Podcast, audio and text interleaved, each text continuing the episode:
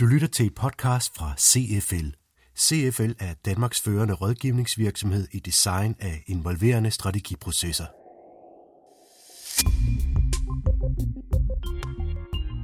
Velkommen til dit ugenlige podcast fra CFL. Din vært i denne uge er Søren Prehn.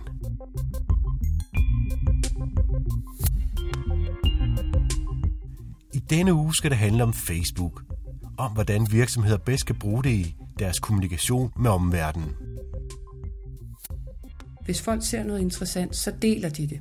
Øh, og jeg vil sige sådan, reglen på Facebook er faktisk del og hersk, men altså del i den nye betydning, at man deler ud af.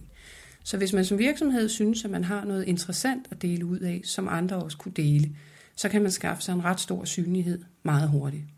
Det kan også være, at man gerne vil bruge det til at øh, dele sine holdninger i en bestemt sag. Det kan for eksempel være en politisk sag, der kører omkring industriens vilkår, eller hvad det måtte være.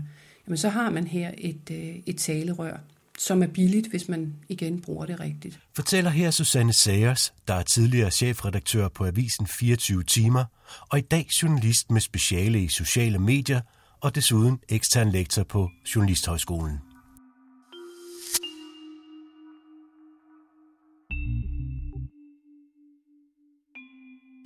Hvordan gør vi det?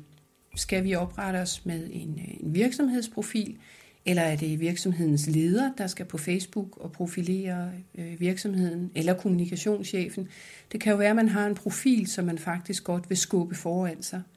Der er også virksomheder, som, øh, som har en fiktiv profil. Øh, Danish Crown har benyttet grisen Frida, som så har fortalt om Danish Crown gennem denne her fiktive lyserøde store tøjgris. Øhm, og det kan også virke i nogle tilfælde. Men man skal vide, hvad det er, man vil med det.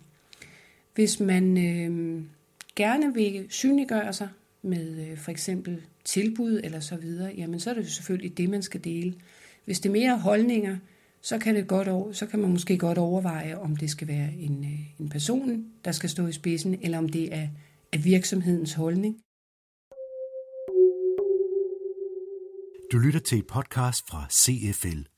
Så nu sidder en virksomhedsleder derude og tænker, det skal vi gå i gang med det her med Facebook. Hvad gør man så, altså helt fra bunden?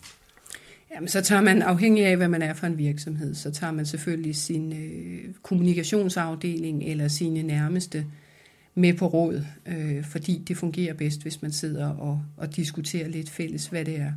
Og så skal man lave nogle punkter.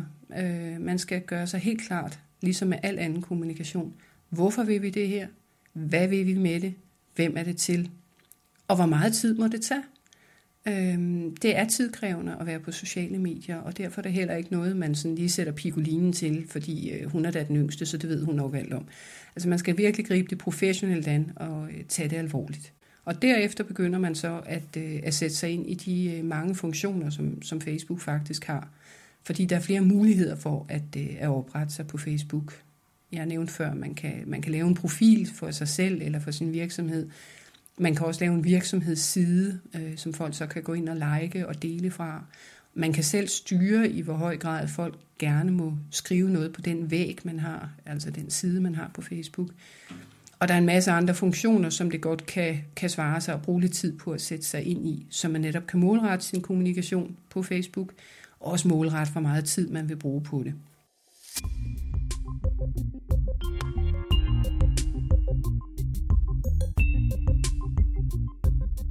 Der gælder det, som jeg desværre også kan se på, øh, på mange virksomheders egne øh, internetsider, at de typisk har et kommentarfelt. Men når man så går ind på det, så kan man se, at der kommer der en kommentar en gang imellem. Øh, nogle gange ganske mange, men der er aldrig en for virksomheden, der svarer på det. Og så skal man lade være.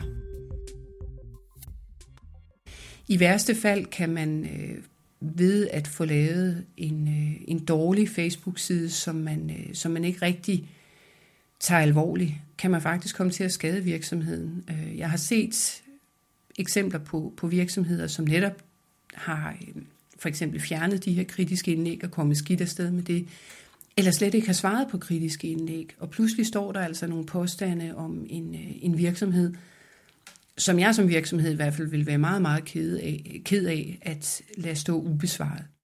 Men bruger man Facebook med omtanke, så rummer tjenesten rigtig mange muligheder, for eksempel for damage control.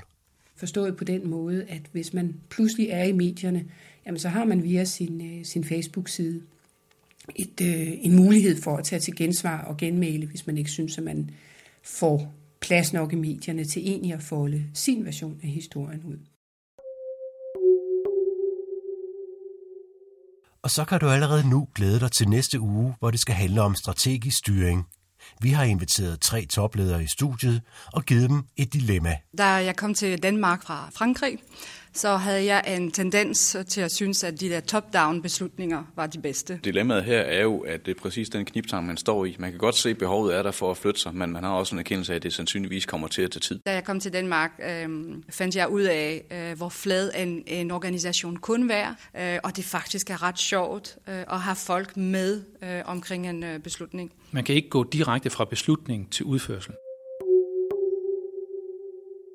Du har lyttet til et podcast fra CFL